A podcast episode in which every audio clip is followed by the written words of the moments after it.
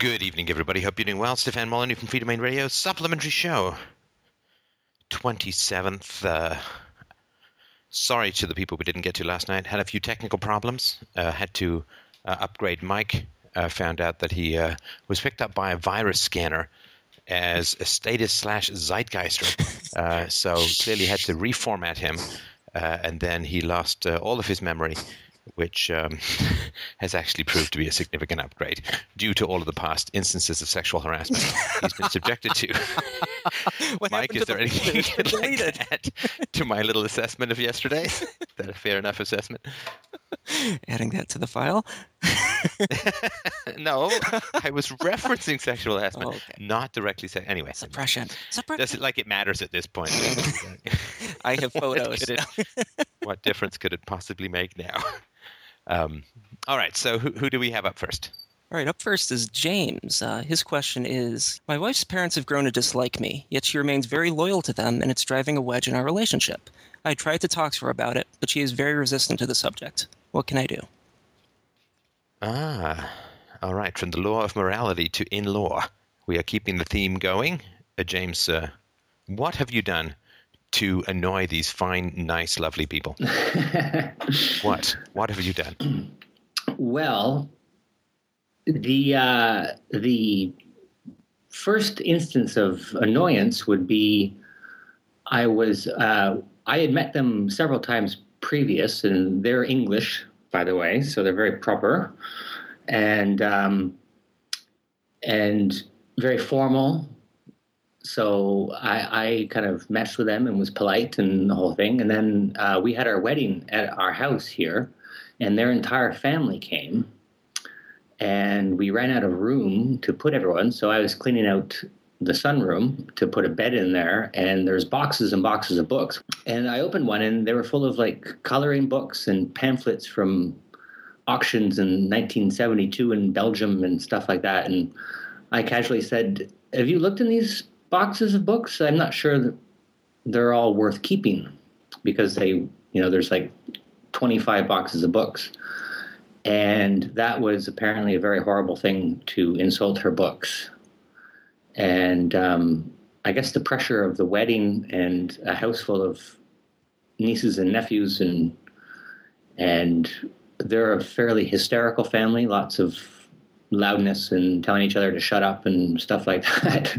Whereas my family's always been very calm and quiet. You know, like my my family, you walk in the door and you wouldn't know anyone was home half the time, which uh, is not necessarily a good thing either. But anyhow, um, that insulting her books turned out to be a major faux pas, and I proceeded to stick my foot in my mouth repeatedly for the rest of the week.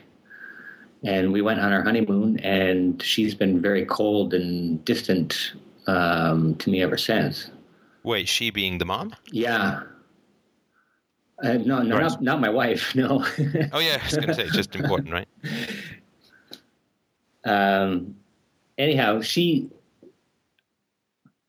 is very guarded woman uh, i've i've been working on figuring out myself for a long time and started um, trying to figure out her. You know, she was a orphan in the war and no parents and shuffled around from Switzerland to Belgium to England to escape the war. And you know, I've I, I um, have tried to direct my emotions more towards pity for her as opposed to anger because she's infuriating sometimes. Um, they they live in the Cayman Islands and we live in Ottawa. So when she comes to visit, she comes for three weeks and won't even talk to me. So there's definitely an icy kind of. What you mean won't? What do you mean she won't even talk to you? Uh, like you come into the room and she what? And I'll say, "Would you like a cup a Darth Vader helmet and pretend that you're not there?" I mean, does she stick her hands in her ears and go, "Oh la la la"? I mean, what what does that mean? She if my wife is out of the house and I come into the kitchen and say, Would you like a cup of tea? She'll just like, hmm, and won't say anything. So she's completely disengaged from me. Um, she used to call here all the time, but she won't call anymore in case I answer the phone. Really? Yeah. now, do, uh, really, seriously, do you think this came because you Insulted her she books. might might want to she might not want to hang on to all these books? Uh, that was the. That was the yeah. That there's two instances that are always raised when um, when we talk about this issue. Uh, That was one of them, and um, my wife's two sisters had had asked me to make sure that mom didn't want to have a fairy tale wedding, you know, and because we've got tons of gardens that are a chore to stay on top of at the best of times. So they didn't want her out there pulling dandelions and trying to make it a, a, a princess. Wait, you and your wife have? Sorry, I, I lost track of who has the gardens. we have, yeah, we live in Ottawa um, on a farm. So we had the wedding here as opposed to going to Cayman or going to England where the rest of the family is or whatever. Uh, right. So the two sisters and my wife said, try to make sure mom doesn't do too much because she'll she'll um, kill herself trying to make it perfect, you know. And I, of course, came up with yes, perfection is the enemy of the good aphorism. Um, so I think the other instance was the day before the wedding. I said, no, no, no, I'm I'm in charge of the gardens for the wedding. You don't worry about it. And that apparently was uh, an insult to her that she's not a good gardener or that I was Ugh. I was pissing on the gardens to claim territory or something. I don't really give a damn about the gardens. I've I just let them grow with weeds and mow them down. You know, like the ones that I can see, I uh, take care of. But we've got gardens down. You know, there's a gazebo. You know, All right. I think I, I don't want to get overly lost in, in Yeah. details. I think I, I think I get the picture. All right. So what's your question?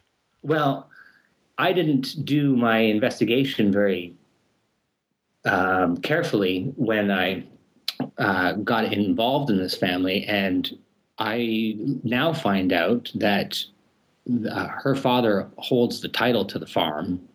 So Whose this, father? Your wife's father or your my wife's father. and are they is she not are they not together with the mom? They are. Oh they are together, okay. Yeah, they they live in the Cayman Islands, and they've given everything that she's got, but they've never given it to her. Oh, so, So- they're retaining ownership over it. Yeah. All right. So I'm viewed as an interloper in A colonist. and What? their Yeah, yeah. yeah, and their Canadian farm. Um, so I've since found out that they're both paranoid. Like he hired a private investigator to follow her last boyfriend around Right. to find out. Are what, they very wealthy? uh, I've never asked, but they're well, Cayman Islands, farm in yeah, Ottawa, whatever, right? yeah. How many times did you meet them before you got married? Um, probably six or seven Right. in the recent And- terms. I'm like- sorry. And what is uh, what is your wife's perspective on all of this? Um, she has a major blind spot with regards to her family. So we, you know, used to talk about it, and then at one point I said, "Well, your father is emotionally abusive. You know, he threatens to sell the farm and leave her with nothing if she displeases him." Um, and he'll come and visit, and on day two they'll have a fight, and he'll demand that I drive him to the airport because he's going to stay in a hotel for the rest of his visit until his flight home. You know, so he is very manipulative, and um, still does all the books for the farm, and and you know everything has to be approved through the captain, as it were. All So- right. All right. um, very um, loving and uh, in every aspect of her life, except when it comes to her parents. So, Mm, uh, so she's she's schizophrenic, is what you're saying. uh, it's starting to appear that way. Yeah, So she has a wonderful capacity for love, affection, and openness, but when with regards to her parents, she doesn't, or she Uh, has a blind spot to it, or what? well, she is the duckling that's bonded to them. I think so. Um, criticism of them is not received well. So we went about six, seven months where her family was just off topic. And finally, I said, "Well, we we can't have a relationship and have a topic that is is not allowed to be discussed. So we have to talk about this." And um, she went to the Cayman Islands in December to talk to them about why they disliked me so much. and her mother's response, which was similar to the first caller last night, was uh, that she didn't want to talk about it. Yeah. Um, so the mother obviously doesn't care for, in my opinion, for or the way she feels or her relationship with her husband. They just seem intent on on controlling their children. Right. Right. And what's your question? Well, the general consensus is that I should grovel and um, try and make amends to all of the horrible things that I've done. Um, but I'm not sure how writing a letter saying, I'm sorry I insulted your boxes of coloring books and pamphlets. Um, or I, I, don't know if my question is how to get my wife to recognize this blind spot and and like that defooing is not an option for her. Um, so I'm just feeling stuck. Right. Um, well, you are stuck, right? I mean, it's more than a feeling, like the song says, right? It sounds like you are pretty stuck, right? I mean, you're already married, right? So, and how long have you been married for? Three years. Yeah. And do you have kids? No. Right. Right. Are they old? They are. Yeah, he's 88 and she's 80. Yeah, okay, so it may not be an eternal sentence, right? No, well, that was my strategy at first was to wait it out. Um, Startle them? No. Send one of those cans full of tube of snakes. Yeah, yeah, something like that. Yeah, I don't know. Well, it's it's getting worse is the problem. He he sent our prenuptial agreement to another lawyer and made us redo our a marriage contract. Um, and that was supposed to remove the lien from the property. And then he changed his mind afterwards and started talking about passing the lien to his wife, who, for all I know, could marry the Jamaican gardener and pass the lien to him. I have no idea how what the what levels. Now, I, I, again, you seem to be trying to get me to understand that this is a problematic family. I I fully accept that, right? Okay. I mean, I don't want to waste both of our time reestablishing that again and again. All right. All right. So let's start talking about solutions. So you know that there's no, I mean, there's only two possibilities, right? It seems that way. Okay, and what are they? Uh, well, I've I have three possibilities: leave my wife, um, wait it out, or get her into therapy of some sort um, to recognize that she has to acknowledge the way her parents are. Right. And what what do you think it what does it cost her to not acknowledge that?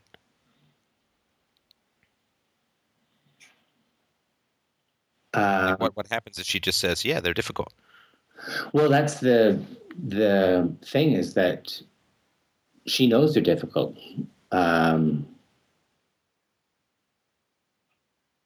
but having them always whispering in, in her ear how I am not to be trusted and I'm, you know, dangerous individual or something, um, seems to be affecting her more and more.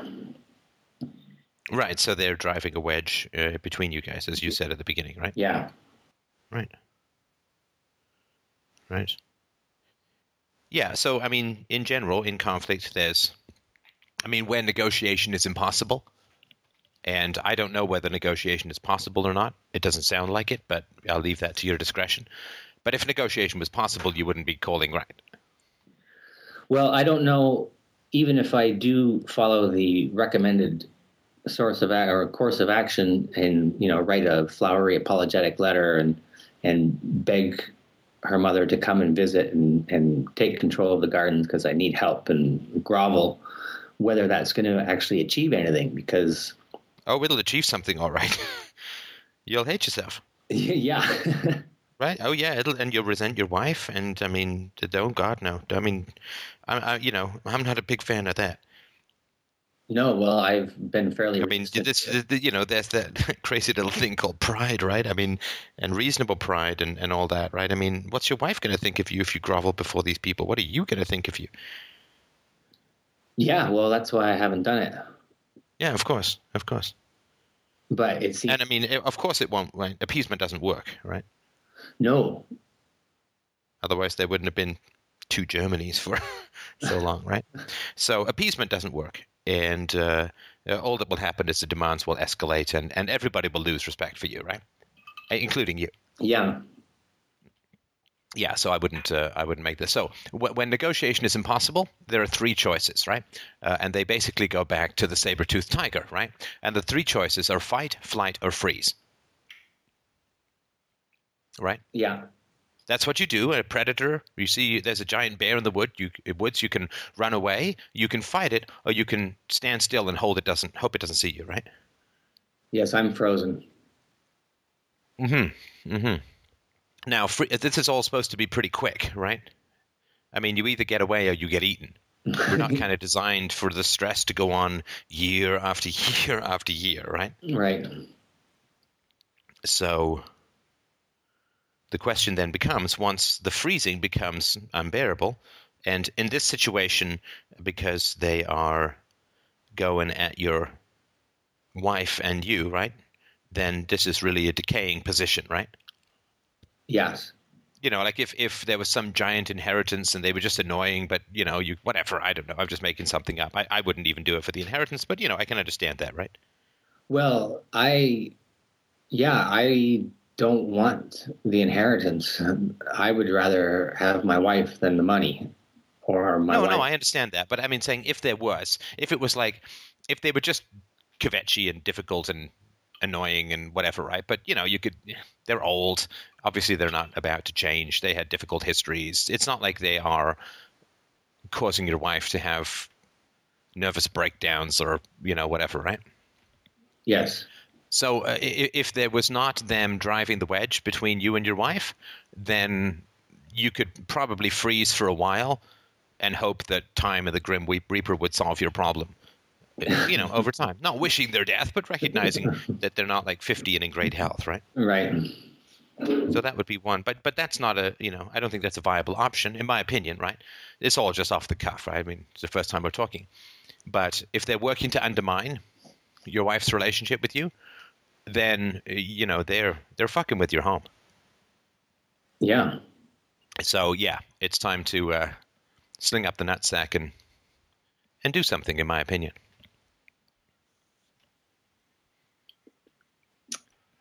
And this is the part where you tell me what to do. No, you- I, I can't. Look, I mean, honestly, I mean, I'm, I'm, I'm really, I'm really not good at telling people what to do. I know. I'm an empiricist, and I know that it's not going to work. Right. The important thing is that you need to figure out what to do. But doing nothing is probably going to harm your marriage significantly. Right. yes, So, given that, then action is uh, necessary. Now, there are uh, two two people that you two groups that you need to deal with, or two systems. One is your wife, and the other is her parents. Right yes, now, you can basically fly out to the parents, and you can say, um, "No, no, no, no, no, no. I married your daughter. You came to the wedding. You ate my food. You drank my wine. I am now married to your daughter.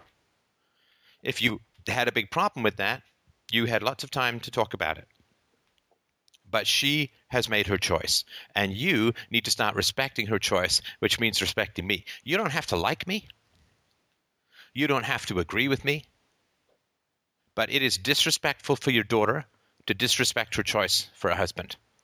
And I don't I don't stand for people who disrespect my wife. Right? If you make it about you, you're doomed, right? But if you have someone to stand up for, then you get a second spine, a reinforced spine. They're disrespecting their daughter. I mean, it doesn't have anything to do with you, right? I mean, it's all history bullshit, whatever, right? Yeah. But they are disrespecting your wife. I tell you this I do not have people in my life who disrespect my wife. No, well, I would make short work of just about anybody else. Yeah, no, no, I understand that. So you can talk to them and you can say, this is unacceptable. And if they're bullies, then they may back down, right? Or they will escalate. But either way, right, things will be out in the open. Yeah. So that's one possibility. I know it's alarming and all that, but I mean, that's just one possibility. And you can tell your wife, listen, I'm going to go and talk to your parents because uh, I, I, I do not like the way they disrespect you. I love you, uh, which means that I, I can't sit idly by while people put you down. If you're not able to protect and defend yourself because they're your parents and so on, then I will uh, have to step in because I just I can't. In the same way that I would hope you would step in if I was letting people push me around, right? We need each other for support. We need each other for strength. I'm not putting up with it, right? Yeah. Sorry. And so I'm going to go talk to them about it, right? And then I would say, I would say to my wife, I would say, and listen,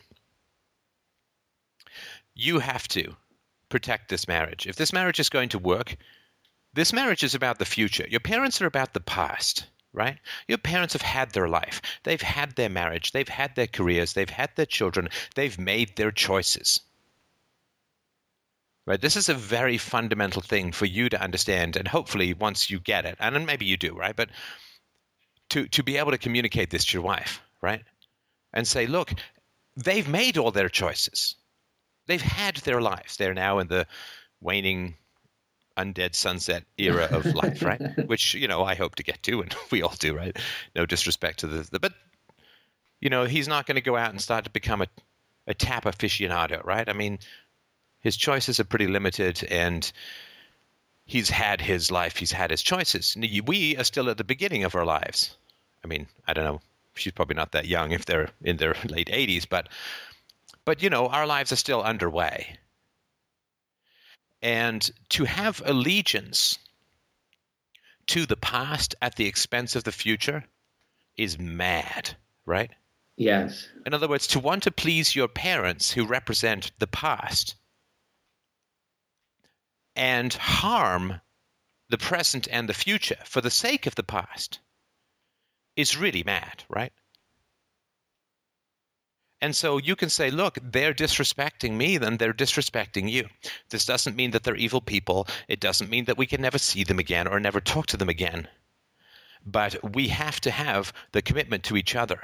And you can say, I would say, do you remember the vows? The vows are super, super serious in marriage. You know, people mouth them and they say them, but I tell you, my wife and I, they're printed out, they're hung on the wall. And you know you get lost you look at a map. When you're under pressure when you're losing your way you look at your vows. What did we promise each other? Right to love to honor to respect who? Your parents? No. Me right me that is the marriage the vows are the marriage nothing more nothing less the vows are the marriage. You made your vows to me, honey, not to your parents. Now, if you're going to disown this, those vows, then our marriage is taking a serious, serious blow. Because this isn't shit that you get to change later. Like, there's nobody who says in their vows, you know, love, honor, respect, whatever it's going to be. Well, but, you know, subject to revision. and circumstance, yeah. Yeah, you know, well, unless I get some pressure from you know, my heritage of a mother or something like that, or unless there's something really good on TV, or unless I spy some young hottie on a business trip, or you know, there's no there's no stars, there's no asterisks in these vows, right? That's what we promised. This was not a show. We were not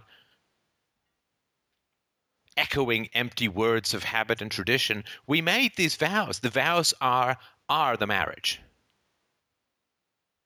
and you need to read the vows, and you need to reconnect with the vows, and you need to remind each other of the vows. The vows is the integrity, and marriage is nothing more or nothing less than integrity.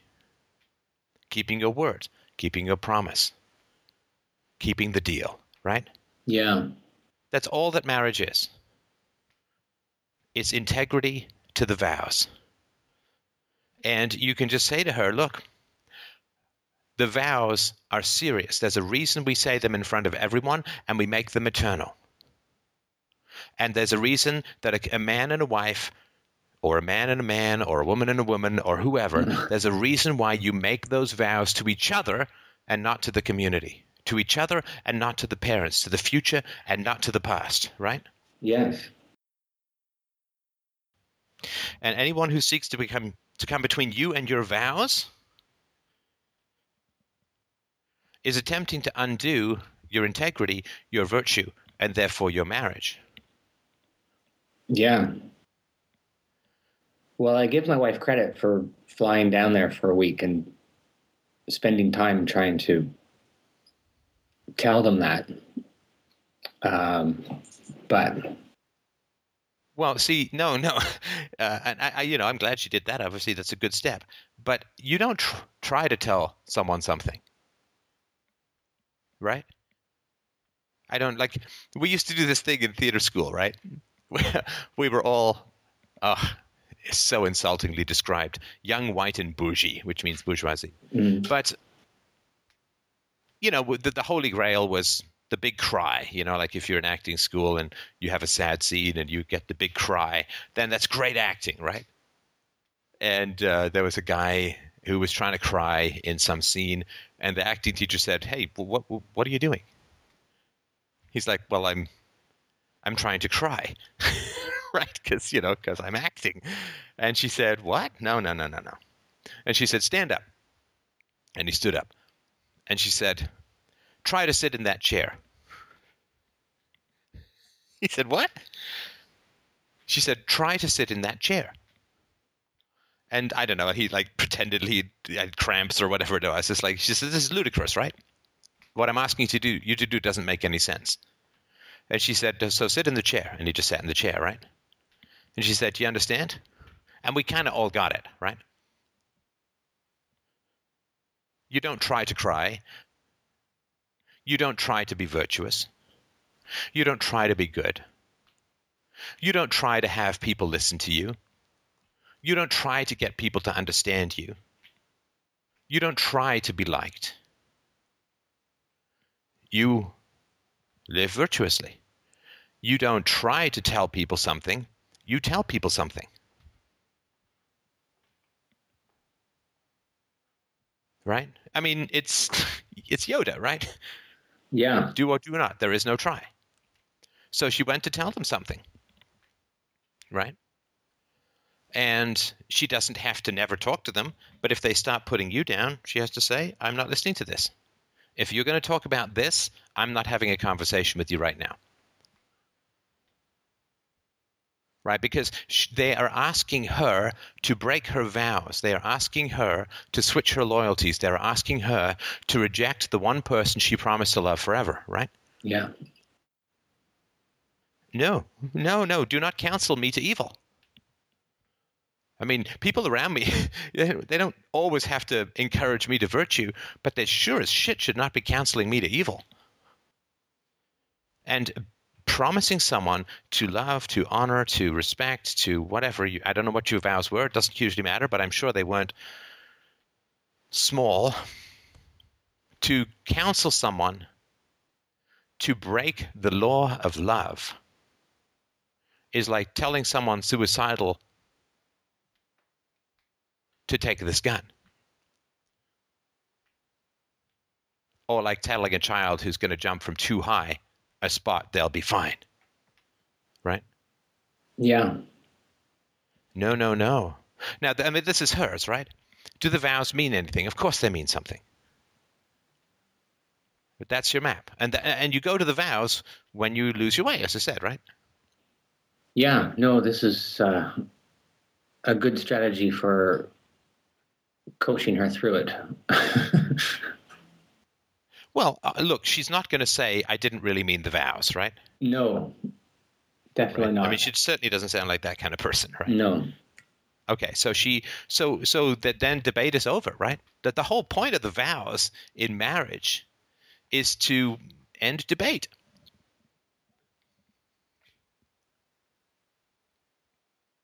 Right? Where does your loyalty lie with your spouse?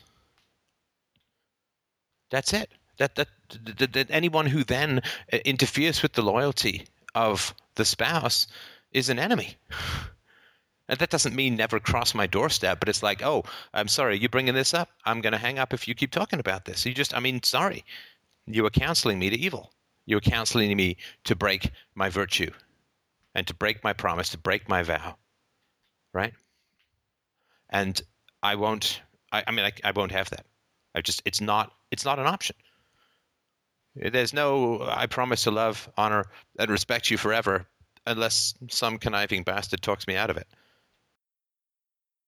Yeah. Her older sister married someone they didn't like, and they didn't speak with her for six years. Well, lucky her. Well, unfortunately, well, fortunately for her, now they have a great relationship because they paid the consequences. Who, who paid the The consequences? The parents, the parents suffered the consequences of not having their oldest daughter in their lives for six years. Right. And that I think is the template that my wife is working on. Yeah, you know, you've got a lot of propaganda, right? Yeah. I mean, so now they have a great relationship. Come on. well, a bearable, a bearable relationship, I guess. Uh, yeah, but I mean, seriously, you got to be precise with this kind of stuff. right? Make things up, you know. well, it's They're great. cantankerous and vicious and nasty and underhanded and conniving, but they have a great relationship with us, right? I mean, right? yeah. But no, it's. I mean, uh, promises are power, right? The, the, the, the- you know, this the old they give me a lever big enough I can move the world. Vows and promises and commitments are power. I mean, you have the power over your wife to say, "Stand by your vows." take seriously that which is the foundation of our marriage and why we call it a marriage rather than hanging out, right? Right. Rather than a highly extended booty call, right? yeah. So, I mean, it's just power, right? My, my Uh, when I make a promise to my daughter, she has power over me, right? Yeah. It promises a surrender of power to the other person and a desperate plea, a desperate plea for them to remind you what your commitments are, right? So you shouldn't have to do much. It's just a reminder. She promised you. Remind her of the promise. She'll take it from there. Don't sweat it. Don't like try to. Re- it's just hey, this was these were the vows we made. Now, if you want to revisit these vows, then we're revisiting the marriage.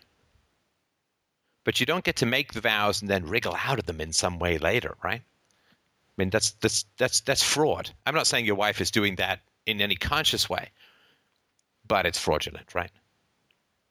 Yeah. No. Well, in her case, uh, it's she's terrified of her parents and is um, under the illusion that she loves them.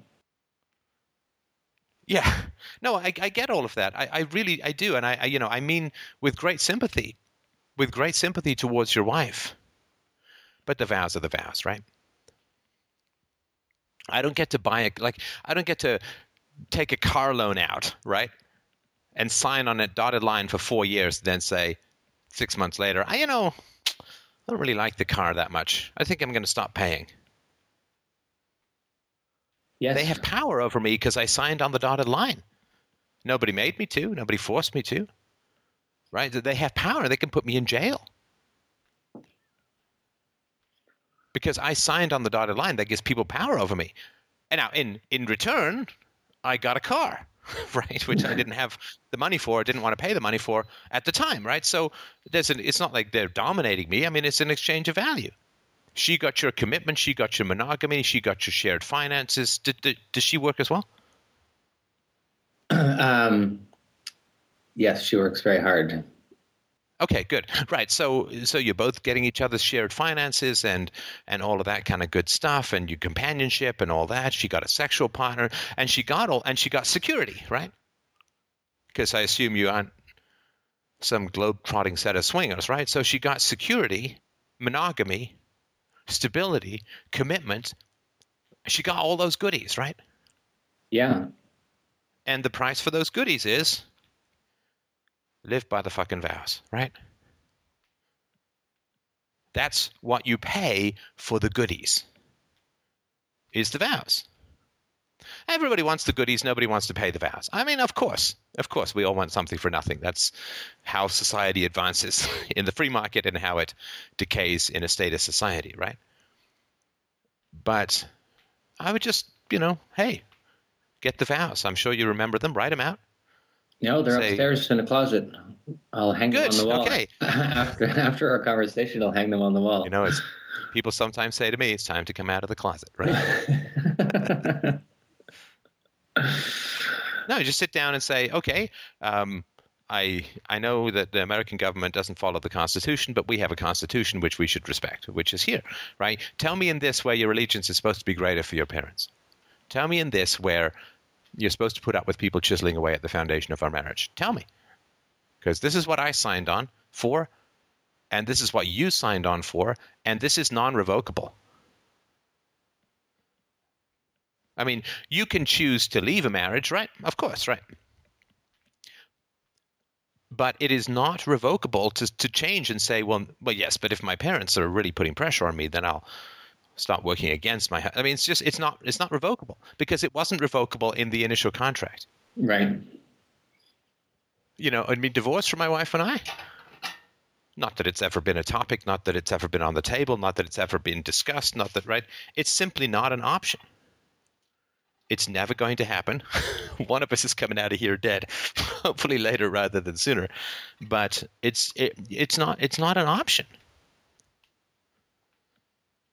because that's not what we promised and we thought very seriously about it and we discussed everything beforehand and you know we knew when we crossed over that threshold we knew when we made those vows that's it. If people started fucking with our marriage hey we go back to the vows not an option. I mean it is that level of seriousness that is the foundation of stability in what i consider the greatest institution in the world. So hopefully uh, it's just a reminder right Yeah. No, I I love the vows and I love the marriage. well great And- i'm sure you, and your wife does too i'm sure She does. right? She's just lost her way and she's submitting to pressure rather than keeping her integrity, which happens to all of us, right? So I'm not trying to ooh bad wife or anything like that, and it will happen to you at some point in the marriage, right? You'll be tempted, you'll be whatever, right?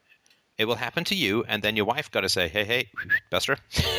right? Yeah. Remember how you talked to me about all these values? Well, this is it, right? Yes. Well, I've not thought of it exactly that way. I've thought of it more along the lines of if a grizzly came charging out of the woods, I would wrestle it for her. But if we saw a grizzly a kilometer away and she said, I want you to go wrestle that grizzly for me, I would probably try and convince her not to do it. Right. Or not not to make me do it. so Now, now she can say, "Listen, I, I, I, I don't want to disrespect the marriage, but I can't stand up to my parents." That's fine. Then you stand up for her parents for her. I mean, that's you know whatever, right? Division of labor. I mean, that's all fine. yeah. But she she just has to recognize that how it gets implemented doesn't matter fundamentally, right? But the direction of her loyalty is uh, is is crucial, right? Yes. I've, I've thought of paying a surprise visit to the Cayman Islands and and the the effects it would have. It, it, it's one of my private fantasies that I indulge in. No, and I get it. I mean, yeah, you may always stand tall and be the hero and so on. And I, I'm not saying don't do that. I'm just saying that it has to be in in the context of your wife Right. uh, and your wife's support. It's her relationship with her parents Yeah. fundamentally. I mean, you just this not you, you meet these people at a party. You're not like, hey, let's hang out for the next thirty years, right? no. Right? I mean, they're only there because they're her parents, right? So it's got to be a united front. Because look, we all imagine, we all fantasize that there's some way to just go down and make the big speech, and then people will like part ways, you know, like the Red Sea before Moses and, and all that, right? But that's all nonsense. I mean, even even if you startle them into giving way in the moment, I mean, what's going to happen in a week or two? They're just going to slither around, find some other way with renewed venom, and you know, as long as they're in your life, you can't fundamentally fight them. Your wife can set limits, and you can support her on that.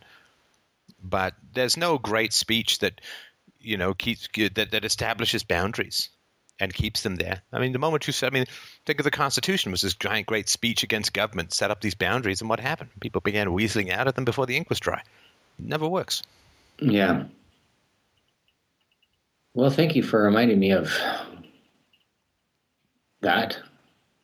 You're welcome. I'm uh, I'm I'm glad. It sounds like it was helpful, and it was. Hope, uh, you'll get a chance to let us know how it goes. No, you cut it to the bare bones for me, so you've given me a solid leg to stand on again, and uh, I look forward to having a longer conversation with her about this. Good, good. All right. Well, glad to have, glad to have been of help. All right, Mr. Mike. Thank you, Steph. Always with the niceness. Yes. Take care. Thank you very much. Bye. All right, Ray is up next. Uh, he wrote in and said, I've isolated myself throughout my life. Last summer, I quit my full time job to pursue a career in music and became even more isolated while I focused on the project. Do you have any suggestions about how to emerge from isolation? Where are all the good people hiding? Oh, brother. Brother Ray, you on? Yeah, I'm here. Okay. Hey, oh, do you remember the third word? Do you remember the third word of what you wrote in with? What was it? I've isolated. What was the third word? Myself. Eh. No, no, no. No, no, no. You mean from the womb? You mean from the crib? From infancy? When people came to lovingly change your diaper, did you actually attempt to take your John Thomas, aim it right, and pee in their eyeball? No. No. Isolated yourself? What does that mean? How is it 100% your fault? Yeah, it's not my it's not my fault, but like that's that's how I how I look, how I look at it. Hmm? I said that's what you're going with. That's how I look at it. Well, of course, that's how you look at it. I get that. That's what you said, right? But yeah, I mean, I, I know it's a it's not the right way to look at it, but that's the uh, the way that I feel. As far as like like I've I've been I've been isolated.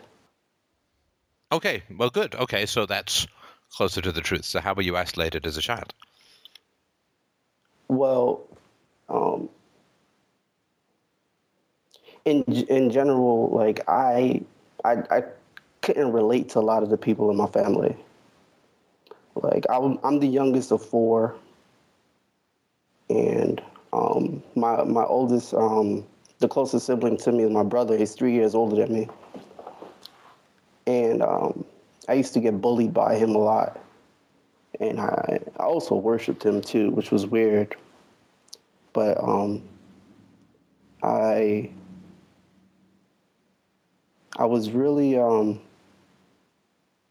at, at some point in time, like I realized like it was better for me to stay to myself uh, with, within the family anyway than it was for me to actually try to um, be around. Uh huh.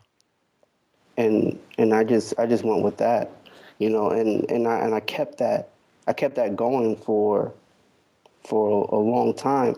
And it's not that I didn't have like people around me as far as like friends, like proximity wise, but I didn't, uh, and I don't really now have anyone like I could really have like a deep conversation with or just express, you know, what I'm expressing to you right now. Like I, I don't have too many people in my life where I could just say like, hey, I'm feeling, you know, isolated right now. You know, how could you help me to to get over that? Right. So now we get to the third phase, right? So the first phase is you saying, I isolated myself.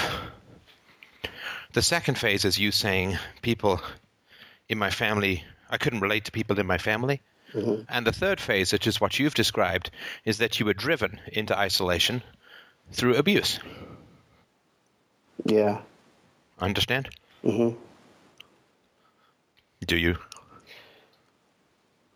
Yeah, I do. That was a mighty quick mm-hmm. No, I, I've been. a very big rewriting of the, the, the narrative, right? Yeah, I, I I get what you're saying. Like I've been thinking about this for a long time too, and and I realized that I've I've been abused. You know, and it was. Um. It's hard. Like it's hard for me to admit that, or even to talk about it. With No. that. No, no, and sorry, sorry. It's not hard for you to admit that, and it's not hard for you to talk about it. It's hard for other people in your family when you do that, but it's not hard for you, right? Oh yeah. I mean, what, what what's the negative for you, right? It's just a fact, You're right. right? Mhm. Yeah. So no, it's not. It's not hard for you. It's inconvenient for others, right? Yeah. You know, like the, the bank worker who's got the uh, the the bank thief, right? The bank robber's got a gun to his head, and he says, "Well, you know, it's uh, it's inconvenient for me to push the alarm button, right?" Hmm. What's he really saying?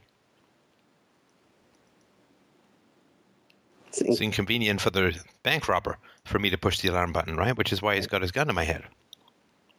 Right.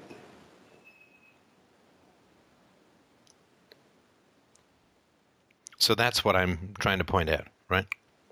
Yeah. So when I when I said it's inconvenient, uh, are you saying that like it was it's more of me being of oh I'm doing it again, huh? I'm I'm trying to understand, right? So Mhm.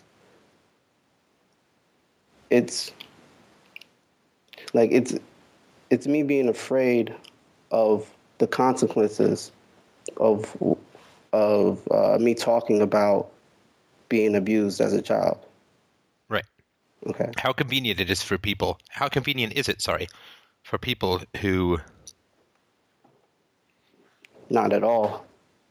If sorry, how inconvenient how convenient is it yeah, for if you bring up abuse within your family, if you bring up mistreatment, if you bring up harmful things that happened to you as a child, how convenient it is is it for your abusers? Yeah, it's not convenient for them at all. No, of course not.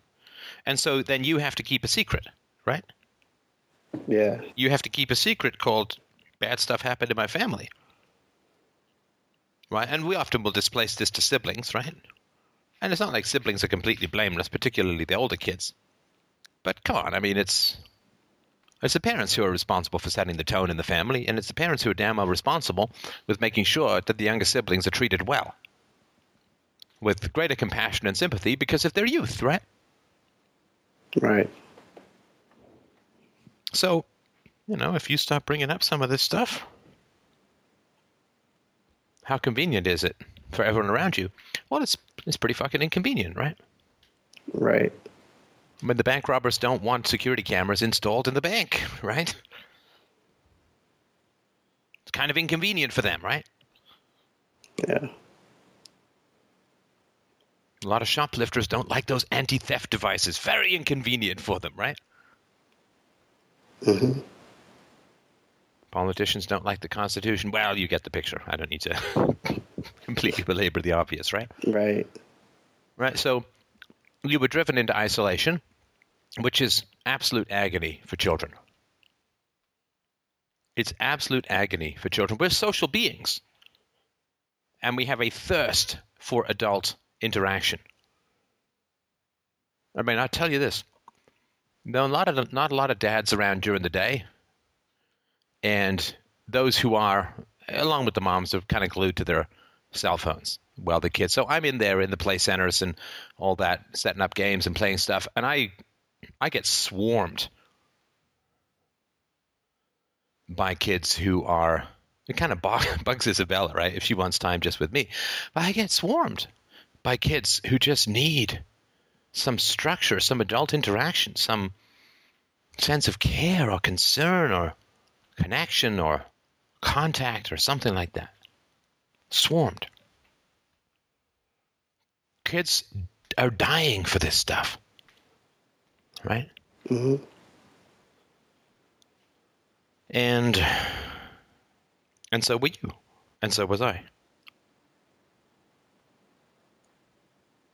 So you were driven into isolation because human contact was painful.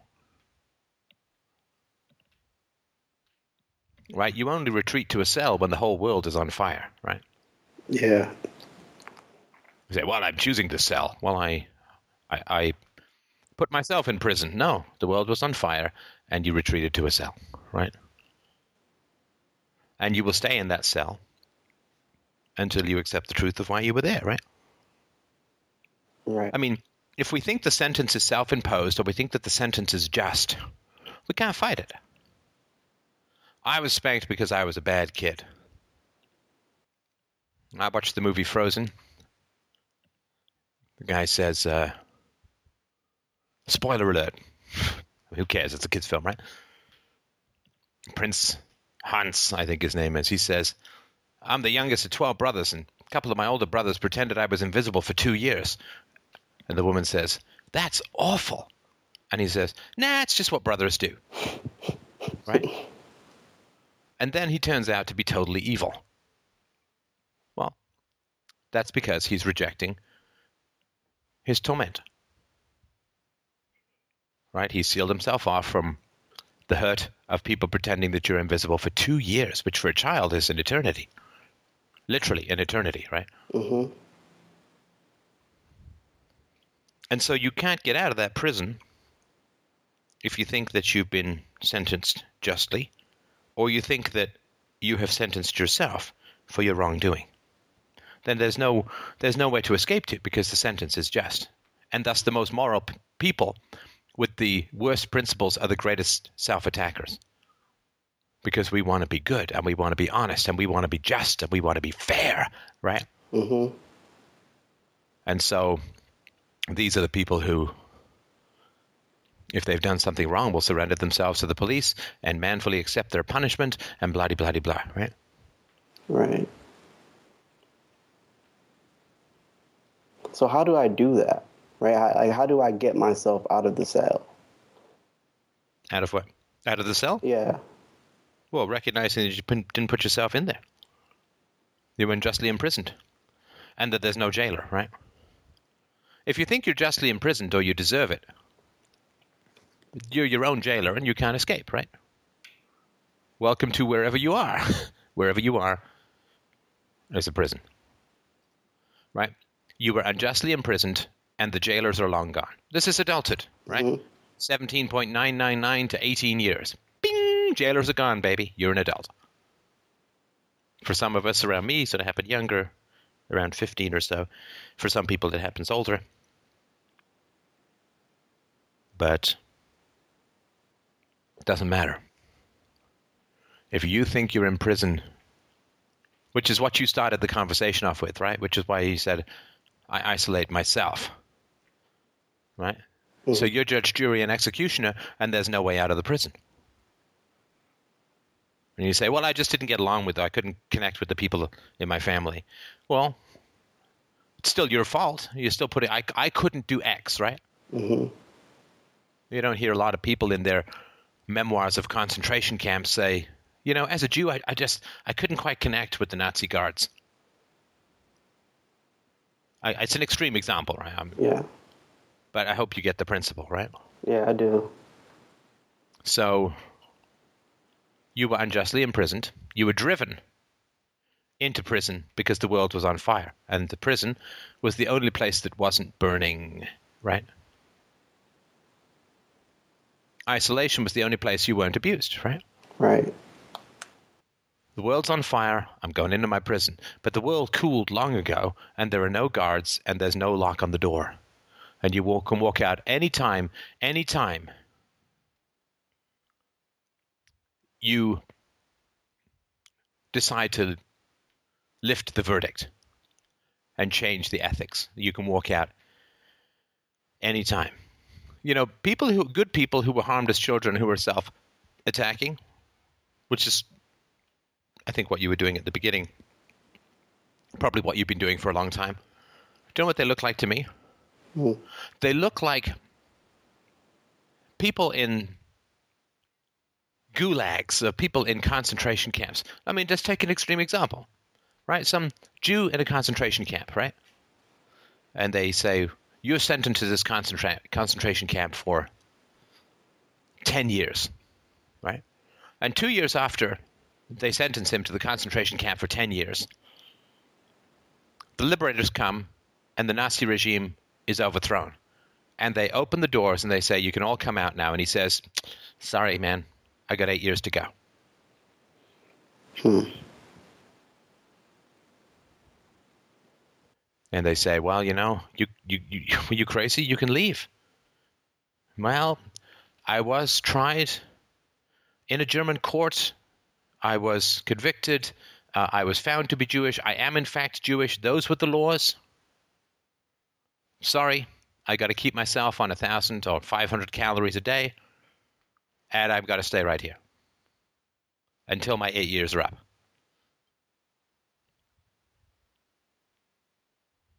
Holy crap! I mean, do, do you realize how deranged a perspective that is? With, I mean, we'd have sympathy for somebody that shattered, but we would want to sit down with that person and say, the Nazis were unjust. The sentence is unjust. You were a victim. Get out. Out of the prison. hmm But first of all, you have to recognize that the sentence was unjust and imposed upon you unjustly, immorally. And that the Jew who stays eight extra years in the concentration camp with no guards and no locks, eating berries and still working away, blowing ash in a defunct forge, all he's doing is delighting the Nazis. All he's doing is delighting the sadists. All he's doing is delighting the unjust, the vampiric bone marrow eaters of humanity who take great joy in smashing and detonating the human spirit. They have broken him so thoroughly that if they could install a webcam and watch him shuffling around eating his twigs and berries and pretending to work at a forge long dead, they would wake up and they would giggle at their pancakes and they say, We really got that one, didn't we? I mean, he could walk out and he's still serving us. We're not even there and he's still serving us. There's no power compelling him to stay, yet still he stays. Oh, he got him good. He now loves Big Brother, right? Yeah. So I I try to to realize that as far as like I, I understand what you're saying. And and I and I really like uh, I've tried to speak with my parents and my brothers and my sisters, just tell them about like my experience, and it it only like frustrates me more. And and like recently I just like separated myself from them completely, or not not really completely. My my parents I did, but my brother he calls me from time to time, and it's just like even even um like I'm, I moved I, I also moved away. So I moved away like uh six months ago or seven months ago. And I haven't been back to like my parents' house or even like we're around the area for for a while just so that I could you know No, but sorry to interrupt you, but the analogy or the story that I told you about the Jew in the concentration camp, Mhm. what is particularly heartbreaking is that the Nazis are gone. So, yeah, you may have broken, you may have separated, and so on. Mhm. But the Nazis are gone in this story. What's not gone is his self attack, it's his ownership of the evil that was done to him as if it was self generated, right? Mhm. Separating from your family does you no good at all, in my opinion. Mhm. If you were abused by your family, raging and railing against the immorality and injustice of the abuse, that's the key? The Jew steps out of the concentration camp because he knows the concentration camp is a great evil and an unjust evil, right?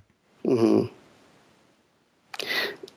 And you started off this conversation by saying, I isolated myself. I challenged you on that. You took up a secondary defensive position. I wasn't able to connect with my family. Right? Do you Mhm. see what I mean? Yeah. Literally, it's like saying, the Nazis are gone. Jew, get out of the concentration camp. And he says, I put myself here. I have to stay. It's like, no, you were marched at gunpoint by the Nazis. Right? Yeah. You weren't here by choice. So how could you have done this? I mean, empirically, how could he possibly have done it to himself? And he was frog marched there at gunpoint, right? Right. You were born into the family. How could you possibly have done it to yourself? Evil bitch sociopath nature put you there by fucking accident, right? Yeah. We didn't choose a goddamn thing in it. How can it be that you have any responsibility for what your family did to you as a baby, as a toddler, as a child? I don't have any responsibility. Right. Do you understand that the nationalism of the family is the foundation for almost all the world's evils? You know, when I talk about sports and I say cheering a, a group that is just geographically proximate to you, when I talk about countries cheering an accidental group that is geographically proximate to you, and people say, "Yeah, that's crazy," and I start talking about a family, and people are like, "Whoa, whoa, whoa, hey, hey, hey, hey." Now that's different, right? No, it's not. In fact, the family predicates all predates all of the other ones. You would make, you would have no respect for me if I said I'm great because I'm Irish, right? I'm great because I'm white. I'm great because I'm tall. I'm great because I have an accent. I, didn't earn any of these things. I happen to be born in Ireland. I happen to be tall. I was born white, and I have an accent. I didn't earn them. I didn't study them. They just happened to me. But do you understand that the flip side of taking pride in accident and geography and proximity, what's more insane than taking pride in it is taking shame in it? right? You got that, right? You happened to be born in a family. If they raised you well and they were good parents and they loved you and they did their best and, and their best was good, fantastic. You are lucky. If you inherit a lot of money, that does not make you a good businessman. If you inherit very little money, it doesn't make you a bad businessman. One person is lucky, one person is unlucky. For the man to take pride in luck is as insane, in fact, is less insane than for the man to self attack on bad luck, right? I feel like I could understand what you're saying.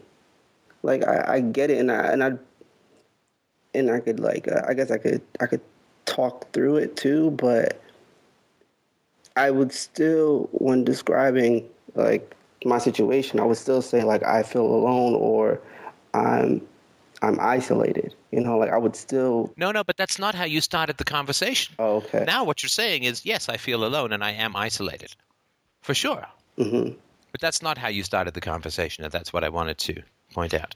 Okay, you're right. I, I didn't I didn't start the conversation like that. There is no shame whatsoever in where you were born. What's your ethnicity? Um, I'm black. Uh, my parents, my parents are from from Haiti. Right. Is there any shame in being black? No, Fuck no. Of course not. of course not, right? no, yeah. I mean, Jesus Christ, right? I mean, it's nonsense. There's, Is there any virtue in being born into a Christian family and being Christian? Hell no. Is there any virtue in being an atheist because you came from an atheist family? Hell no. mm, Right? No moral debt or reward accumulates until you're an adult. Everything that happens before that is a completely infinite get out of guilt, get out of pride free card. I mean, would I be doing this podcasting if I had been born to a dirt farmer in Kenya? Highly unlikely, right? hmm I mean, I'm lucky that I even speak English. Happens to be a pretty common language. I spoke Urdu, be a little trickier, right? hmm To have the kind of worldwide impact that the show has, right? So, black, white, male, female, it's just accident. And accident doesn't mean bad, just whatever, right? hmm And the family that you're born into holds no power to morally reward or damn you in any way, shape, or form any more than the country that you're born into can make you a better or worse person for which you can take pride or damn yourself. If you were mistreated by your family, there is no shame in that at all. There's no guilt in that. There's no self attack that can rationally come out of that situation. There's sorrow and there's sympathy if you are mistreated. But the idea rationally, I'm not talking emotionally, I'm rationally, hmm the idea that you would self attack for where you happened to be born, in other words, that you would blame yourself for the negative effects of your accidental circumstances, makes no sense, right? How do you how do you talk about it without like what like to say that I was bullied when I was a kid or I was spanked as a child? I, I would just say it like that, like I was just spanked, or Well, I mean, evil was done unto me as a child. I was surrounded by evildoers. And those evildoers were supported by inert fucking cowards who wouldn't even pick up the phone when they heard a child being beaten, right? Wouldn't even call the cops, wouldn't even call CPS, any of that stuff, right? Maybe they liked it, I don't know. But I was born into an evil clan. Sorry, I was born into the mafia. That doesn't make me a hitman. Right? yeah, I was born to criminals. I survived being raised by criminals. I take pride in that. But the idea that I would then be ashamed? I could I, like imagining myself say like those words to to people that I know. They'll look at me like I'm overreacting, or I'm I'm blowing it out of proportion. Like that's that's how. Oh, but that, that just, but that's has nothing to do with you, right? I mean, that's it doesn't have anything to do with you. I mean, Nazis claim the Holocaust never happened, right? It's got nothing to do with, right? Mm, The historical fact is just to do with emotional defen- defenses, right? mm, I mean, when people like when I say, "Yeah, I was abused as a child," and people get uncomfortable. Do you know why they get uncomfortable? Because they goddamn well know some child who's at high risk, and they've done nothing, and they're terrified of that child coming forward and saying, "You know what? I was abused, and you know what? All these people around me, yourself included, my good sir or madam, did fuck all about it. You piece of shit." It's got nothing to do with me. They're just afraid that people are actually talking about abuse as children. Because everybody knows somebody. Come on. One out of five boys sexually abused. Depending on how you count it, one out of four, one out of three girls. 90% of children in America spanked. 25% of those spanked with implements hard enough to leave welts and bruises. I mean, everybody knows somebody, some kid that they're failing to protect. And they're all hoping that this giant conspiracy of silence is just going to continue, right? And they're going to get away with it, right? They're going to get away with it. They're going to get away with failing to protect the children in their lives. They're taking a gamble, right? Taking a a roll of the dice, right? And the roll of the dice is, well, if I do nothing, fuck. So what? People have been doing nothing pretty much for thousands of years. Everybody gets away with it. Well, sorry. Not no more, people. Right? Sorry, you rolled snake eyes this time. right? So when I talk about it, there's this deafening thunderclap of silence, right? Mm-hmm.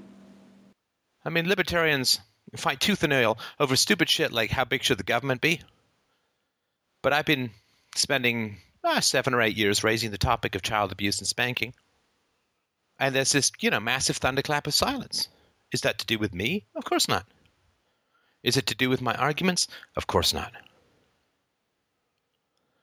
It's just this great fear that everyone has that the day of reckoning draweth near. That the conspiracy of silence is about to crack and detonate. And they will be named as among the wrongdoers, either the child abusers or the people who knew that there were significant risk factors and did nothing. And did nothing. I don't mean going up and confronting parents individually, but just speaking out about it. Right. And accepting that it's a essential topic. So when you say, "Look, I was harmed as a child," and people get uncomfortable, and people start talking about it, and people want to change the subject, and people attack you, it's got nothing to do with you.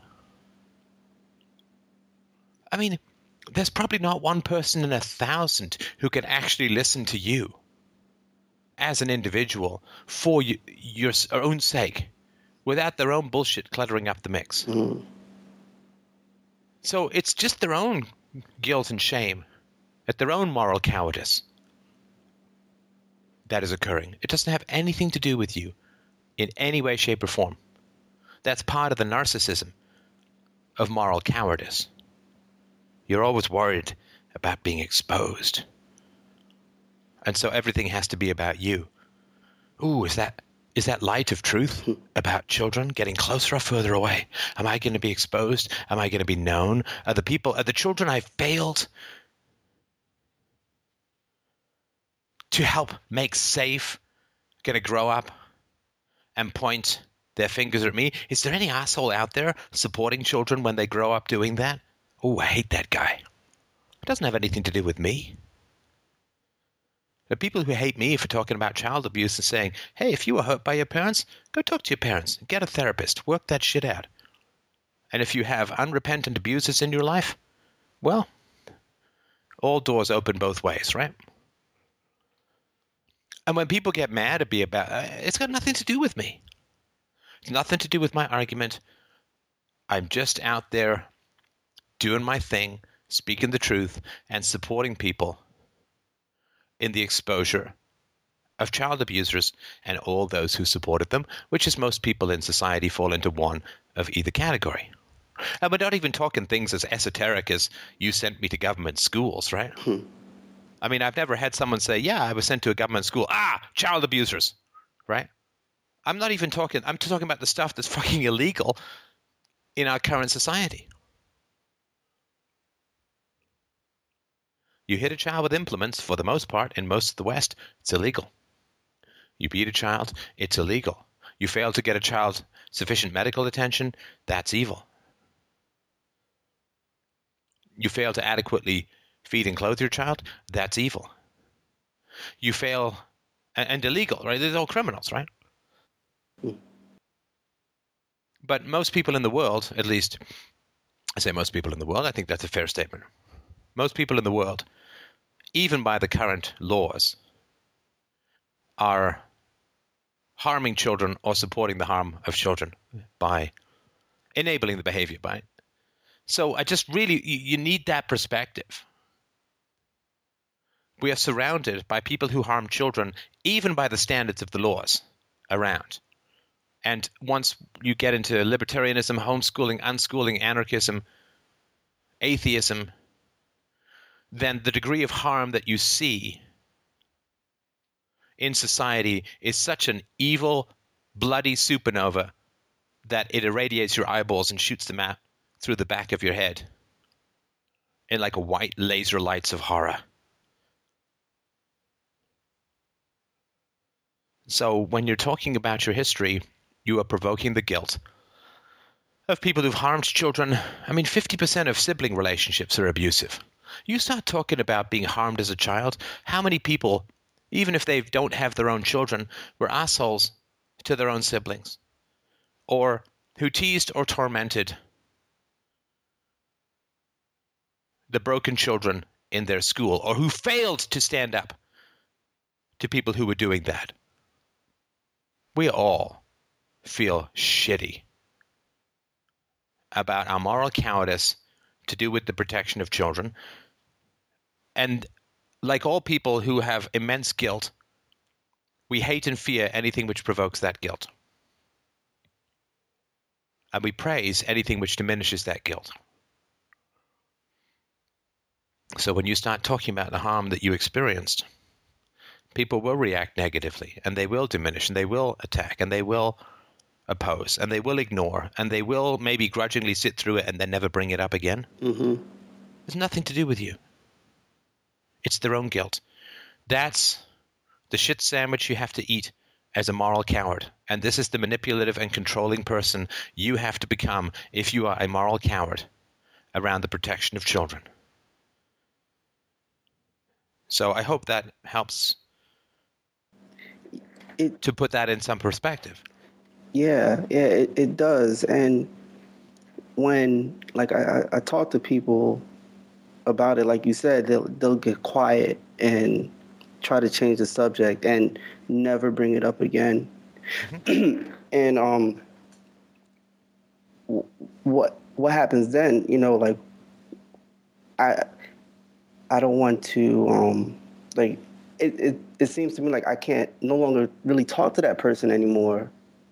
Yeah, you can ask them, you know, you seem uncomfortable, or is there anything you want to share with me? And maybe they'll say, you know, I don't know why. This is really bringing up a lot of uncomfortable stuff for me. I don't know. I mean, I remember this kid in, in summer camp who everybody picked on, and I didn't pick on him, but I really didn't. I felt this urge to befriend him, and I felt this urge, like his, this kid was really upset, and, and uh, I just kind of stepped over, I stepped around him. I didn't really do anything about it. I've really felt bad about that. And you're bringing up, like, the stuff that you experienced as a child makes me you know maybe they'll talk about something like that i don't know maybe there's a possibility for a breakthrough but most people you know just double down on their defenses right because you know they've worked for thousands of years who's not going to expect that they're going to keep working right and uh, it's your choice of course i just i know i'm an empiricist i mean if, if somebody's not open to change i accept that they're not open to change I just Yeah. I had this in a call last night right i mean if somebody says I'm not going to change, or if somebody shows no evidence of wanting to change or even admitting there's a problem, I'm like, well, you know, thank you for the information. That's all people are saying to you all the time. They're giving you massive information about their capacity for change and curiosity and intimacy and reason and virtue and empiricism. And when people actively deny reality and oppose reality, whether it's your reality or empirical reality, they're just telling you, I am incapable of change, and all I will do is defend my prejudices. Well, okay.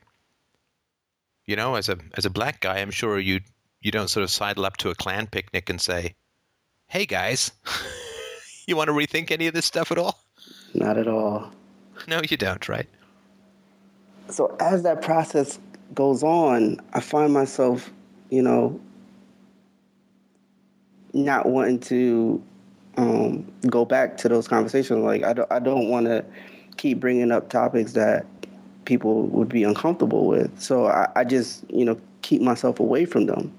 And little by little, the topics or the people? The people. Right.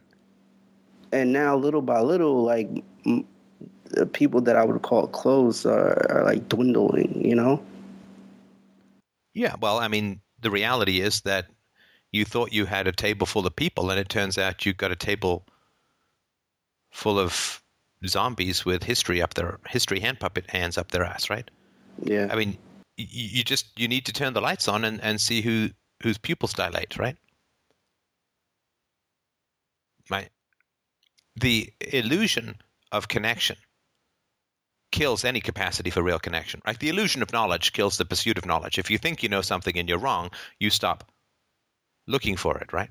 Yeah, and I've heard I've heard you talk about this before. Like, um, as soon as you start really bringing like philosophy into your life and really taking a good look at your relationships, you start to see that they're they're not as strong as you thought they were, and, and then you'll find that you know the majority of them, you know, aren't what you thought they were. Yeah, most most what are called relationships are pacts of non-existence. Mm. Right? We'll go cheer at the same sports team and we'll pretend that we're existing. We'll go salute the flag and fold it the right way and we'll pretend that we're existing. We'll all wear the same uniform and we'll pretend that we're existing. We'll all participate in the democratic process and we'll pretend that we're existing. We'll all talk about the weather and pretend that we're existing. It's a pact of existence predicated on non existence. Mm-hmm. And the moment that you stop participating in this, let's pretend we're alive, well, you you find out. Yeah, that old police song is anybody alive in here? Nobody but us, right? Who's uh, who's alive? Who's capable of listening and thinking, and who's got curiosity? Who's willing to change perspective based on new information? Right? Who is not uh, dead from the neck up? Well, you can find that out pretty easily. Just be yourself and see. Speak honestly, what's on your mind in the moment, what you think and feel, find out how people respond. It's it's very it's terrifyingly easy to do. Everyone is always five to ten minutes from the truth about their relationships. Mm. Everyone. And that five to 10 minutes, and that's pretty generous. It probably is about 30 to 60 seconds. People live 80, 90, 100 years, 36, 30 to 60 seconds away from discovering the truth about what they think of as their relationships. Keeping that knowledge at bay is so unbelievably strenuous and exhausting. Andreas Antonopoulos uh, was uh, just on the show talking about the amount of energy it takes to prop up this fiat crap called the US dollar. The amount of energy that people have to expend to keep the simple truth about their unrelatedness at bay is astonishing. It's why economies fail. People just get exhausted keeping the truth at bay. You know, like in the movie The Matrix, you have like a little, oh, I got deja vu. Like you have to really keep your eyes peeled for it. It's like, no, the Matrix is continually dissolving for people and they continually have to prop it up. That's why you see, wherever you see hysteria, you are almost always seeing people avoiding the truth of the non existence of others. In, in war, the cheering, in the media, in the intensity, uh, in, in in war, in sports, in, in all of these places where there's hysteria, at dance clubs, it is all like rain dances or Magic Man weather dances to keep the reality of unreality at bay. And this is what I swear to God, 95% of people's brains are consumed with keeping the reality of unreality at bay. And then we wonder why TV is such a relief for them. Oh, good. I don't have to Mm. keep unreality at bay. We wonder why video games, pornography, uh, obsessions, OCD, uh, phobias, paranoia, addictions, it's all about keeping the reality of unreality at bay. And if you see that, I mean, it's just not tempting. You know, Beyonce, fine looking woman, right? Mhm.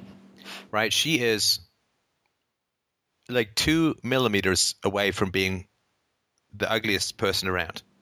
Right? You just take two or three millimeters of her outer skin off, Uh, and suddenly she's like something you're running away from in a zombie film, right? yeah. Are there are there like questions to ask? Because although I, I've stayed away from, you know, few people in my life, like I still go back to like some people just to like go out and get a beer with. You know, like is there something I could just like I guess bring up with them to kind of see whether or not it's even worth, you know, con- Yeah, it's called you, man. You're looking for some third party to, to well if I if I talk about Tesla, will they be no, just bring yourself up. Just say anything that you genuinely think and feel. Anything. And see how they respond. like I'm writing You're looking for a trick, right? Like Yeah. magic. What sleight of hand can I use to become real to people? Uh, reality is not a sleight of hand, right? And I'm and I'm writing this down too. I'm gonna write it down because I'm gonna forget. Just be myself. like you, you're sitting across from someone. You don't have to do this. Look i mean go out for beers. I mean what what what do i care in terms of like or what should you care what i care or what i think about it? If you want to go out for a beer and shoot the shit with someone about nothing in particular fine. Who cares? You don't have to be like philosophy god 100% of the time right? I, it's mm-hmm. fine. You know I, I, there's nothing wrong with that. I mean i don't care. It doesn't matter right? But if you, you, you know, if you say, well, geez, you know, I'd really, I don't know if you're an atheist, but let's say you are. I say, wow, you know, uh, I don't know what your religious beliefs are, but I actually feel, I always feel kind of nervous bringing mine up because I'm, I'm an atheist, and that, that, you know, and I always feel anxious bringing that up with people because I never know exactly how they're going to respond, right? Mm-hmm. And somebody says, yeah, you know what, I can, I'm not an atheist, but I've always wondered what, I mean, what would it be like to be an atheist in, in this society? Or what would it like to be an anarchist? Well, I mean, what, what's that like for you? What is it like for you to be an objectivist? What is it like for you to be a Rastafarian? What is it for like you to be into trains uh, spotting and, and stamp collecting? Like, what is it like for you to ha, right? But that's somebody who's, you know, willing to explore the human condition, as the old saying goes. Nothing human is alien to me, right? mm Yeah. Well, that's, you know, Yeah. So I I am an atheist, and it's hard for me to talk yeah. to that. Uh, Barney Frank, guy we just talked about this show the other day, yesterday. Barney Frank, like a 17-term congressman or whatever, he like had a gay lover who was running, like a, a gay prostitution ring out of his apartment, right? I think it was in the 80s or whatever. This was all found out, and he's fine. He's gay, and his lover is running a gay prostitution ring out of their shared apartment. And he goes on to a fine old political career, right? mm, After he leaves office, he's like, oh, by the way, I'm an atheist. Right? So being gay in America and, and having your lover run a gay prostitution ring and break the law is fine. But for God's sakes, don't mention anything about atheism, right? mm. Yeah. It's hard. I We are we are the most hated and feared minority. Certainly in America, that's the case. It's not so much in Europe. Then then we get to spin and say, "Well, I'm not an atheist. I'm an anarchist." Like, right? Yeah. Nobody ever asked me what it's what, what was it like. What the hell is it like to be an anarchist? That's crazy. Like that must be so difficult. I mean, why on earth would you do that? Well, what are you? Are you nuts? It's a f- perfectly fair question. I wonder that myself sometimes, right? So yeah, I just uh, tell someone what you think and feel, and you know, if they have some curiosity, or I mean, I think that's worth. I mean, that's going to be a conversation. It's going to go pretty well, right? Yeah, that doesn't happen now. Like if I talk about like being an atheist, I get um either like like no one would want to offend me, right? They'll say something like, "Oh, that's just your belief," or "Oh, that's just what you think, and, and it doesn't matter," or something like that, where it's just like brushing it off, like, "Oh, you're you're just different,". You know? Or it's an attention seeking, or whatever, right? Yeah, It's pretentious, or you know, what does it matter? Why would you bother, right? yeah, but I would, uh, you know, again, there's there's no there is no sleight of hand. It is just be the apparition that appears for people in the form of reality. Hmm. The reality of, of you, right? And my brother from another mother. Mhm. I must move on to the last caller because uh, I can't have a late night tonight for a variety of reasons. So I really, really appreciate you bringing this stuff up, Lang. What a incredibly honest call, and I'm I'm sorry that the world is the way that the world is, but you know, man, we can take some pride in navigating it anyway, right? Yeah, yeah. Thank you. I really appreciate you taking the time out and for for all that you do. You've been extremely helpful for me in like the past year. So I appreciate it a lot.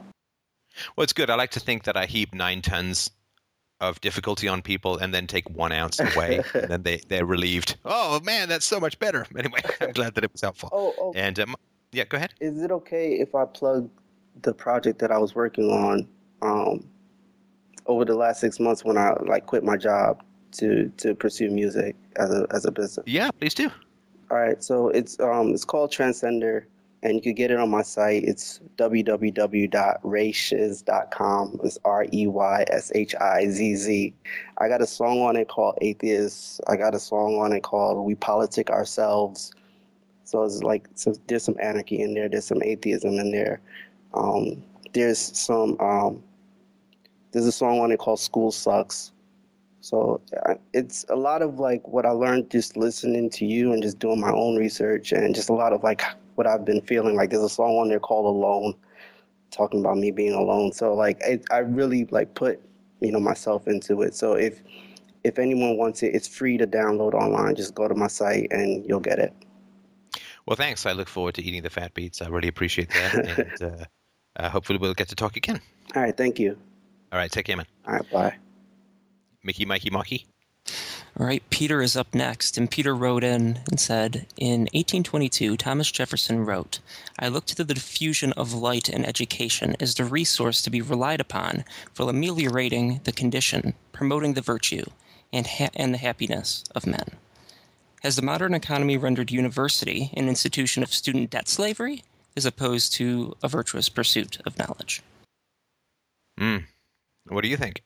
Basically, uh, to put all that in a nutshell, I would say that uh, after seven years of business school, it kind of seems to me like going to college to get a job is a lot like getting getting married to get laid. You know, doesn't really make any sense economically. Except that, you know, usually if you get married, you get laid, right? So going to college doesn't always mean you get a job, right? I mean, finance guys can't find jobs, lawyers and engineers can't find jobs these days. So, yeah, it's rough. It's rough. Yeah, I mean, college is college is kind of a new thing, right? Is it? And yeah, I mean, I mean, as far as you know, Ben Franklin did like what went to grade six. Shakespeare did twelve weeks of school every year and graduated as soon as like shortly, I think, before puberty, and got out as quickly as he could. And he became a playwright by going to act in in plays and, and going to be around the theater for like 10 years and then he you know he knows what the hell he's doing when he starts writing plays and so yeah for a lot of for a lot of the things that you need to learn how to do apprenticeship and doing is a far better way to learn how to do them than going to college right Yeah, it was seem to be true. I mean, I, I I agree now after seven years and more debt than I want to talk about. But I mean, holy Christ, why would you go get a master's in the first place? Like, why would you? Yeah, why would you go to grad school at all? Yeah, I mean, as somebody who went to grad school, I'm still glad that I did. Uh, and for, look, it has become an. I mean, for a variety of reasons, which we don't. I've talked about before, and also I didn't go heavily into debt to to do it. But um, I would, you know, there, there's two reasons people go to college. Well, three, I guess. One is they don't know what they want to do, and they think the college is going to help them with that, which it doesn't generally. The second is they want to get into some profession that government regulations and requirements have made have made the demand for a college education necessary, right? You want to be a lawyer, you got to get your, you know, degree, and you want to be a doctor, and you got to get your degree, and right. So that's the way it is, right? They've just monopolized the market, right? Yeah. And in other words, you go to jail for being a good engineer without the particular degree. Okay, right? See Netflix Suits for more detail on this, right? Anyway, so um, and uh, uh, and and the the third reason is that they recognize that having a degree gives you credibility. In other words, if you have a degree, people say, oh, he's got a degree. And if you don't have a degree, people say, oh, I wonder why he doesn't have a degree. And the reason all that's happened is because governments have just been subsidizing higher education like crazy. You know, to, to mostly to capture the intellectuals and to trap young people in debt. Young people are highly inconvenient to power, right? As they are to entrenched economic interests. They work for cheap. They are skeptical. They are caustic. They are cynical uh, about their elders, and you know they're a constant annoyance. So you know, bury them in debt and and draw them into school and uh, make them continue to serve their masters uh, in the pursuit of of a degree. Pursuing a degree has has nothing to do with learning how to think and everything to do with pleasing your professors. That's true. I mean, when I, when I was trying to get my master's going, I had a great thesis, and I'm still very happy with it. And um, I mean, I, it took me forever to find a thesis advisor. And I graduated way long after everyone else got their degree because nobody could figure out whether I should or shouldn't graduate. And I ended up getting an A and all that. But man, it was a battle and a half. I mean, it was much harder to get the degree and to find the advisor than it was to research and write like a 100 page, page thesis on the history of philosophy because uh, everybody, you know, just over specializes and that way nobody can ever tell them that they're wrong because nobody cares anything about what they're doing, right? Right. I'm studying sheep patterns in 17th century southern France. Okay, I yeah, fine. Uh, I'm, you know, I have a life. So, yeah, it, it doesn't have. So it's just a way of making sure that young people continue to bow to the masters. The masters happen to be professors, and the professors, like all people with power, become petty and vindictive and uh, ridiculous and embarrassing, and you know, to anyone with any free market experience in the intellectual pursuits, as I have. It's just it's ridiculous and nonsensical and so on.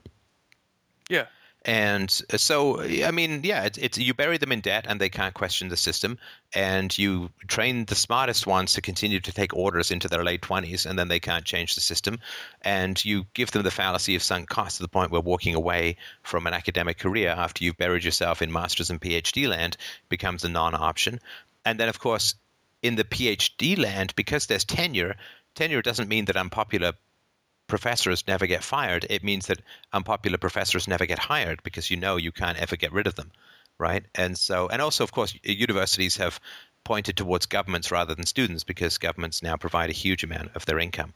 Uh, in, in you know, I think in Canada, it's like less than 10% of the price of the education is paid for by the student, which means the students don't really matter, right? I mean, what really matters is is the government and pleasing the government and all that kind of stuff. So, yeah, I, I think that there's not a lot of value uh, I've certainly learned a lot more through Freedomain Radio than I ever did through college. And all of the value that I brought to college was the value that I brought to college through philosophy, through objectivism, and things like that. Uh, nobody in college taught me how to think. Uh, I never had a required course in logic uh, or sophistry or any of those things. And um, so, yeah, I, I, I, think it's a, it's a pretty empty and vapid institution. And if you can get things done, then go do them. And if you you know it's it's fine. If you if you got the money and you want to hang out and and you know meet some fun people and go to some not too many classes and write some papers and all that it's fine you know worse ways to spend your time. But uh, it's i think not at all even remotely uh, a, a, necessary or fundamentally valuable institution at all. That that's been not been the case for uh, forever. Yeah i mean i certainly agree but it's just you know finding out finding this out now you know i pretty much come to the realization that um, in order to i'm really only in grad school now honestly to defer the loans that i've already taken out because i can't pay them off because i have no experience and i am only in school. So. Yeah you can't even i mean bankruptcy doesn't affect student loans right? right. So i'm, I'm pretty i'm pretty screwed so I guess yeah. you know I, I don't know. Part of me just wants to like say screw all this, drop out of grad school, and just like I don't know, ignore my loans, just run away from them basically. But I know I can't do that. So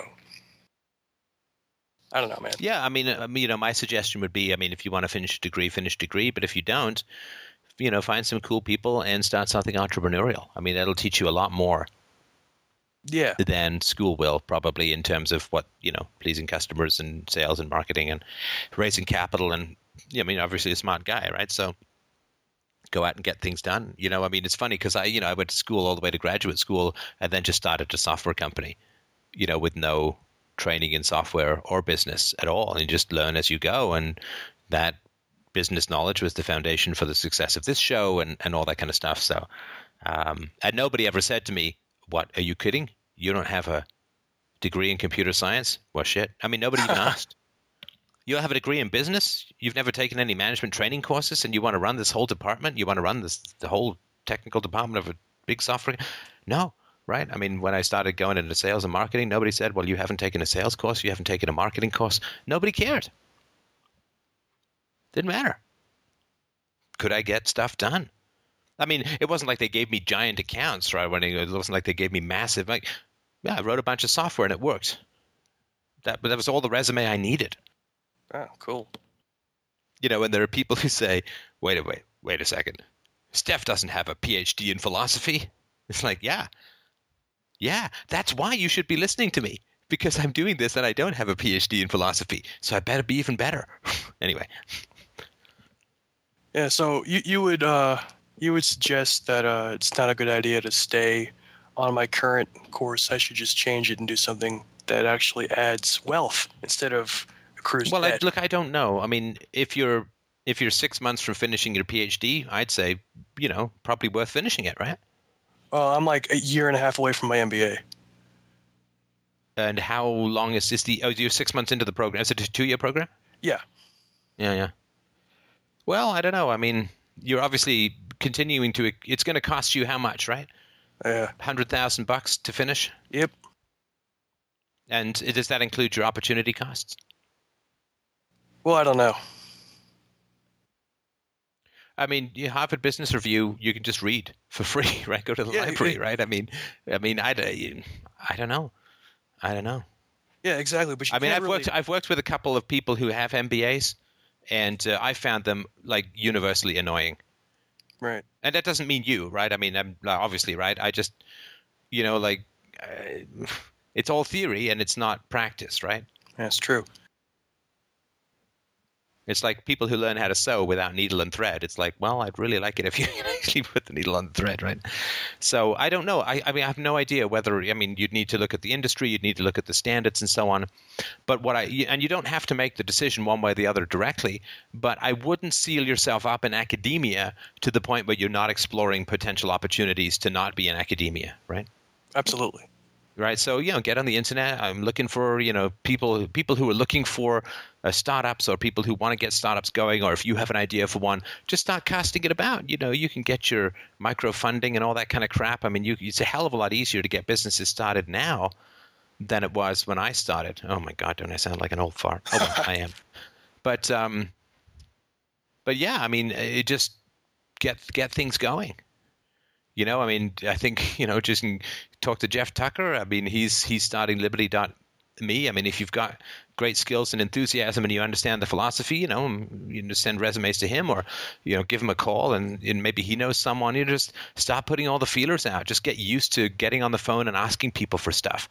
You know, that's really the first the first foundation of success is just get on the phone and start asking people for stuff, and uh, you know, keep asking until somebody gives you some stuff so or offers you some some help. And lots of people do right? Particularly people who've achieved some success they they really want to help out others because you know everybody remembers how hard it was so so that would be my you know just just yeah go to your course or whatever fine. But if you get some opportunity that you can generate then you know that's that's something you can choose then. But if you're not even pursuing that kind of stuff then you're just kind of orbiting this thing as a way of hiding out and i don't think that's a great idea Yeah, that's true. Well, um, And if anybody's listening to this, is there a way they can contact you? yeah. Um, of course, You don't have to give a last name or anything, but if there's just some way to contact you, um, that would be great. Or we could insert it into the links if you don't have anything handy. um, yeah. Can I give up my email? Please do. Uh, yeah. Email is um, pbaggin at su.edu. It's p P B A G G A N, right? exactly. Okay, P. Baggin, uh, relative of Bilbo, and yeah, smart guy, understands libertarianism, economics, um, and uh, uh, you know, obviously has the intellectual horsepower to get into a PhD, uh, to a, an MBA program, which means that he's too smart probably to finish it. Uh, so, so uh, yeah, give him a shout if uh, if you'd like to talk to him. Uh, I'm sure he'll work for well, he'll work for enough to pay off his student loans to begin with. I'm sure that will help. I, I, uh, I also actually am in, on a founding team of a small startup I'd like to plug as well. Um, we're creative chemistry. Um, we're, we're starting, we're doing a, uh, a secret show this summer. Go to liveatthegrill.com. That's liveatthegrill.com to uh, subscribe to our uh, newsletter. And uh, we, we've done artists like Camp Lo, uh, Kane, if you've heard of him. We're in Northern Virginia, D.C. area. Check us out if you get the chance. It'd be really great if you would support us. All right, fantastic. Well, I hope that that works out. And uh, yeah, I mean, always have your foot in more than, always have your pokers in more than one fire. I guess you could say, because you never know where the next geyser of flame is going to light up. So, uh, you know, I'm I'm a big one for spread your uh, spread your risks out, or spread your rewards out. So uh, just don't hide out there in academia. Just just keep plugging and keep keep driving at something, and something will connect that may lift you out. And if it doesn't, at least you know you've made some contacts for when you graduate. Yeah, man. Appreciate the time. Thank you. You're very welcome. And uh, thank you, everyone, for calling in. Um, sorry again that we had some technical issues last night, but I guess we are uh, back on the sunny side of the Skype street. So uh, remember, no show Sunday and Wednesday. And uh, thanks again to Mike for setting this up last minute. And we will talk to you soon. Take care.